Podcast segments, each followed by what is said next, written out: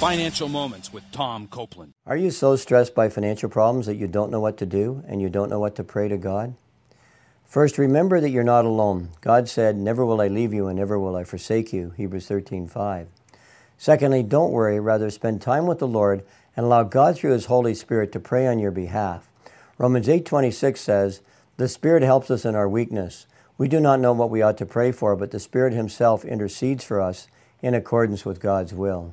And ask God to comfort you. Paul said, "Praise be to God, the Father of compassion, the God of all comfort, who comforts us in all of our troubles, so that we can comfort those in any trouble with the comfort we ourselves have received from God." 2 Corinthians 1. In summary, spend time with the Lord and allow God to comfort you and to speak to you.